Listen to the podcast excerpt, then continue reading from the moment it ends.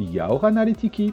Je suis Yohann Padin et vous écoutez mon podcast Booksta Auto-Edition, dont voici le 10e épisode, de retour après une longue pause estivale. Je vous propose une émission autour de l'auto-édition et le thème de ce podcast, aujourd'hui, c'est mon retour d'expérience sur 18 mois de lutte acharnée contre le téléchargement illégal. Bah ouais, Internet c'est génial, c'est la communication avec le monde entier, la diffusion du savoir, de la culture, tout ça.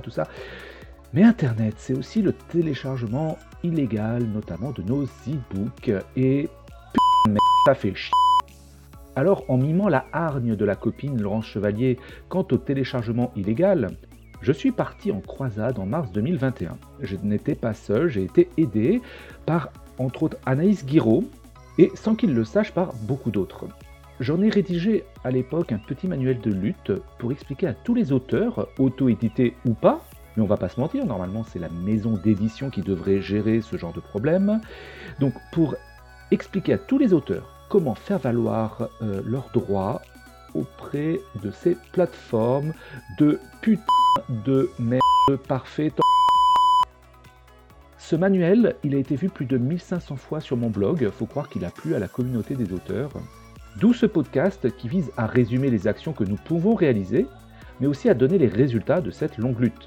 Car c'est tout l'objet de ces émissions, partager mon expérience d'écrivain avec ses réussites et ses déboires. Et oui, je suis auteur et éditeur et je suis en train de terminer mon 7e roman, le 2e tome de ma saga de Tiki Fantasy Varumotu.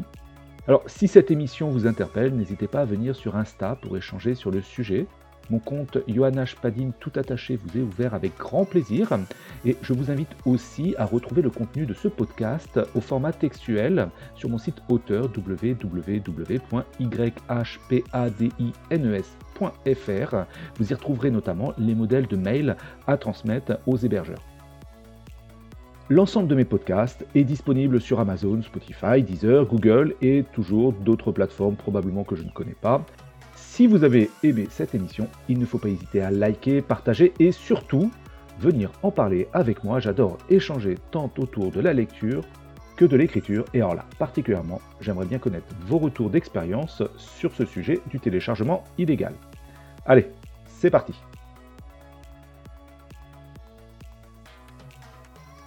Quelle sensation désagréable quand on cherche ses romans sur le web et qu'on les trouve en téléchargement illégal. On passe alors par toutes sortes d'émotions négatives, l'incrédulité, la colère, le dégoût, j'en passe. Et puis on va pas se mentir, on gagne déjà peu avec nos romans, alors à l'idée du manque à gagner, c'est vraiment démoralisant. De nombreux auteurs disent que ce fléau est impossible à contrer, que c'est un puits sans fond, que c'est l'équivalent des écuries d'Augias. Eh bien voici un secret. Oui, ça prend un peu de temps et d'énergie, mais comme l'union fait la force, il est possible de voir nos romans disparaître de ces plateformes. Je vous l'annonce, j'ai beau chercher, je ne trouve plus aucun de mes romans en téléchargement illégal. Non seulement ça, mais en plus, ça fait plus d'1 an que je n'ai pas engagé la moindre action. Ça vous intéresse de savoir comment arriver à ce résultat ? Alors voici les explications. Déjà, il y a 2 cas qui peuvent se présenter. D'un côté, il y a les plateformes d'en... et de l'autre, il y a les plateformes de méga en... Alors, les plateformes faciles à gérer, celles des enfants, par exemple, fourtoutici.pro, alors il y a plusieurs variantes. C'est un espace qui est à la fois odieux et infect. En tant que lecteur, vous pouvez demander les livres que vous voulez lire et quelqu'un va les uploader sur le site et après, il n'y a plus qu'à télécharger et hop, vous pouvez lire à l'œil. Je rappelle qu'un e-book auto-édité, ça vaut entre 4 et 6 euros. Si vraiment il y a des lecteurs qui sont à 4 ou 6 euros près, qui n'hésitent pas à venir me parler en message privé, hein, je verrai ce que je peux faire pour eux. Mais franchement, même 6 euros pour un e-book, qui sera lu sur un iPhone à 1200 balles. Mais... Pour ma part, le jour même de sa sortie, le 18 juin 2020, AAA y était déjà dispo en téléchargement, de quoi devenir dingue. L'avantage de ce site fourre-tout ici, c'est que les mecs qui le gèrent sont, j'ouvre les guillemets, à peu près honnêtes, je ferme les guillemets. Je m'explique. Ils communiquent des adresses mail pour dénoncer les abus tout en bas de la page d'accueil du site. Et fait incroyable, si vous écrivez dessus, il y a un vrai gus qui vous lit. Alors, il ne vous répond pas, faut pas déconner, mais il vous lit. Alors vous pouvez lui envoyer un truc de ce genre: « Bonsoir, je viens de remarquer que mes romans, mettez la liste de vos romans, se trouvent en téléchargement illégal sur votre plateforme. Je vous remercie d'en supprimer l'accès dans les plus brefs délais et de m'inscrire dans votre registre des auteurs interdits de téléchargement. Je refuse que mes œuvres soient téléchargeables sur votre site maintenant et à l'avenir. Salutations, signé de votre nom de plume. » Eh bien sachez-le, ça fonctionne. Assez rapidement, dans les 48 heures, tous mes romans avaient disparu de la plateforme et plus aucun n'y est jamais apparu. Et ça fait bien plaisir. Après, eh bien, il y a les plateformes un peu plus pénibles à gérer, celles des méga en parce que toutes les plateformes de crapules du net ne sont pas aussi honnêtes, avec des gros guillemets, que Fourtou ici. Et vous avez par exemple tous les sites du type French-Bookies. Alors, ils sont aussi odieux que les précédents. Ils fournissent aussi des adresses mail pour le report d'abus. Mais si vous écrivez dessus, vous recevrez un message d'erreur, ou alors il faut créer un compte pour pouvoir utiliser le formulaire de contact. Autant dire que non, je ne vais pas donner mes coordonnées personnelles pour... faut pas déconner, quoi.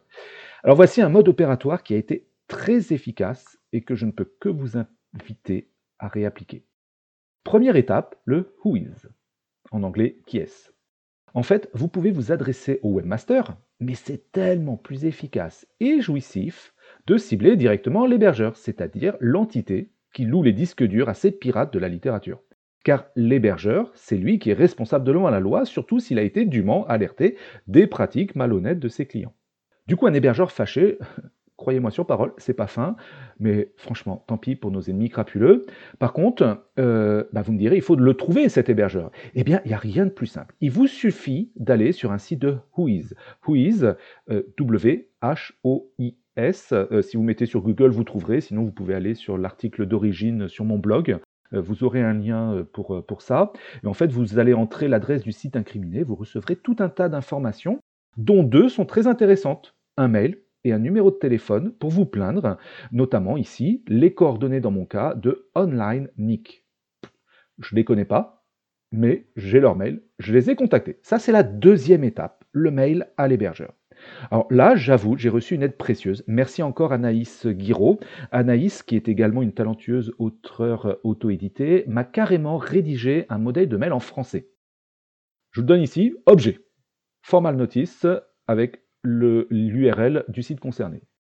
Destinataire, le mail que j'ai récupéré, et voici le mail. Madame, monsieur, je constate qu'à ce jour, le site incriminé, que vous hébergez, diffuse sans mon autorisation et en fraude de mes droits d'auteur l'e-book nommé, à l'époque, AAA et l'e-book Le Parfum de la Violette, au format PDF. Cette situation m'oblige à vous adresser la présente en vous enjoignant de procéder à la régularisation du contenu exposé ci-dessus en supprimant de manière définitive ce site et ce à compter de 8 jours à réception du présent email.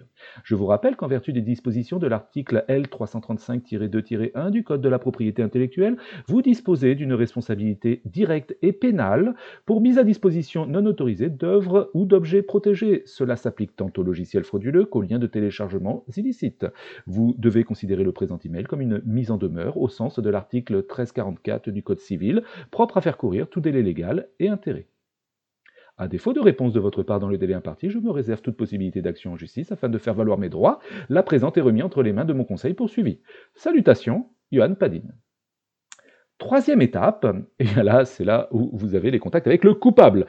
Je pensais franchement ne jamais recevoir de réponse à ce mail. Eh bien, je me trompais. Le mail a été envoyé un dimanche, un dimanche. Eh bien, j'ai reçu une réponse à ce mail 24 minutes plus tard, de la part d'une personne baptisée Fiona. Non seulement elle m'a lu, mais en plus, 1, elle a traduit mon mail, 2, elle a fait suivre à l'hébergeur. Ah oui, alors en fait, là, bug, c'est pas OnlineNIC, voilà, je vais vous expliquer. Et 3, elle m'a répondu que ma demande était bien prise en charge. Vous savez quoi ? Je pensais que c'était la réponse d'un robot. Je me trompais. Voici sa réponse traduite en français. « Cher monsieur ou madame, merci d'avoir contacté OnlineNIC. Sachez que nous avons fait suivre votre demande au provider du nom de domaine, Widespread Service Limited, et ils prendront l'action nécessaire qu'ils pourront. Toutefois, OnlineNIC n'est que le registrar du nom de domaine, mais pas l'hébergeur. Nous ne sommes pas en capacité de retirer les contenus illégaux. nous vous suggérons de contacter l'hébergeur pour demander une assistance directe. Voici un lien pour vous permettre de trouver cet hébergeur. Si vous avez d'autres questions, n'hésitez pas à nous recontacter. Mes salutations, Fiona, du support de client d'OnlineNIC. En fait, OnlineNIC n'est qu'un registrar dans le dossier French Bookies. Il n'héberge pas les données, il se contente de donner son nom en alphabet latin au site web, dont le vrai nom est une adresse IP en 166.quelque chose. Mais Fiona, de chez OnlineNIC, en fait, elle rigole pas. Et elle n'était pas contente. Il faut savoir lire l'anglais dans le texte pour bien comprendre. En tout cas, elle m'a dit qu'elle revenait vers moi. Et le lundi matin, 9h40, j'avais la réponse de Fiona. Et elle me faisait suivre la réponse du vrai hébergeur cette fois. Je vous mets la réponse traduite en français. C'est vraiment un mail dans la première. Salut, c'est complètement faux. Le plaignant, parenthèse, moi bien sûr, n'a mentionné aucune URL ni lien vers le moindre contenu copyright. Il ne peut simplement pas fournir le nom d'un site web. Je peux aussi donner des liens vers n'importe quel site que je n'aime pas. Le plaignant doit fournir les URL exactes qui posent problème. Si n'importe qui n'aime pas un site peut porter plainte, il peut demander sa fermeture. 5 points d'interrogation. Sincère salutation, président, directeur général. Ce n'est pas la traduction en anglais qui pose problème. Le mail en anglais était déjà assez incompréhensible. Fiona, elle m'a gentiment demandé en retour les URL incriminées et les liens vers le site de vente en ligne officiel. J'ai renvoyé. Merci pour votre réponse. Voilà les URL demandées. Ces livres sont ma propriété et sont vendus sur Amazon. Voici les liens de vente. De plus, la totalité des pages de ce site héberge illégalement des e-books de la part appartenant à d'autres auteurs. Voilà, c'est une brèche des CMA, etc., etc. Enfin, j'en ai rajouté un petit peu. J'ai rajouté à la fin que ce n'était pas simplement une plainte liée à un site que je n'aimais pas, mais que c'était bien une plainte liée à une vraie entorse au droit d'auteur. Et j'ai mis en plus Amazon en copie du mail. J'ai mis aussi le pseudo PDG de l'hébergeur en copie. Eh bien, vous savez quoi ? Il m'a répondu directement pour me dire qu'il avait informé son client et il m'a supplié, supplié de ne pas fermer le domaine. Je lui ai juste répondu ceci. Tu as 24 heures. Eh ben, il m'a répondu. C'est pas possible. Vous devez comprendre les clients. Vous devez comprendre nos problématiques. Nous avons informé le propriétaire du site web, mais ça prend du temps d'agir. Il n'est peut-être pas disponible tout de suite. S'il vous plaît, coopérez pour, ça peut prendre jusqu'à 72 heures. Ne suspendez pas le domaine. Au plaisir, le service, gna gna gna. Eh ben, on arrive à la quatrième étape. Le va chier. Je vous passe quelques mails aller-retour qui n'ont rien apporté du tout, sinon la satisfaction très personnelle de me défouler sur une personne clairement de mauvaise foi. Ouais, je suis assez mesquin, ça fait du bien de temps en temps. Et je lui ai glissé d'ailleurs que j'avais signalé le site sur www.internet-signalement.gouv.fr. Ça a duré 4 jours cette histoire. Le domaine a été temporairement suspendu. Fiona, c'est une vraie personne et Fiona, elle rigole pas. IWS a donc viré les URL incriminées qui me concernaient. Ils ont averti Fiona qui a réactivé le domaine. Alors là, je suis vraiment désolé pour les autres auteurs. Mais sur ce domaine avaient disparu mes bouquins. Bref, en 4 jours, j'ai gagné. Franchement, j'y croyais pas. Alors encore merci Anaïs pour ton aide. Merci Fiona qui a super bien géré. Et merci aux autres auteurs qui ont appliqué ce protocole, parce que c'est clair, l'union, elle a fait la force, et je pense que les hébergeurs, ça les a saoulés. Alors, en conclusion, j'aurais pu m'arrêter là, mais non, j'ai insisté, pour autant, j'ai pas réussi à faire fermer définitivement le site. Bon, faut dire qu'il me cause plus aucun préjudice direct à ce jour, donc en fait, j'ai rien à dire. Ensuite, j'ai mis en ligne ce manuel, donc 1500 vues, et je sais qu'il y a de nombreux auteurs qui ont appliqué la procédure.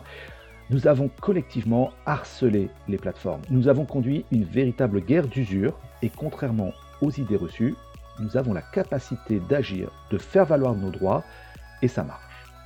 Plus aucun de mes livres n'est dispo en téléchargement illégal. Et si jamais vous en trouvez un, n'hésitez pas à me le signaler, je repartirai en croisade bien volontiers. Alors bien évidemment, je vous invite tous, auteurs, à appliquer la même procédure de bourrin. Pour ce site, FrenchBookies.org, et pour tous les autres, il y aura bien un moment où ils craqueront définitivement, et sachez-le, nous sommes plus nombreux et probablement plus déterminés. Je suis curieux aussi d'entendre ceux qui ont appliqué cette procédure et n'hésitez pas à venir m'en parler et me faire part de votre propre retour d'expérience, notamment sur Insta. Voilà, j'espère que ce manuel, cette procédure va nous permettre tous de gagner et puis au plaisir de vous croiser et topette!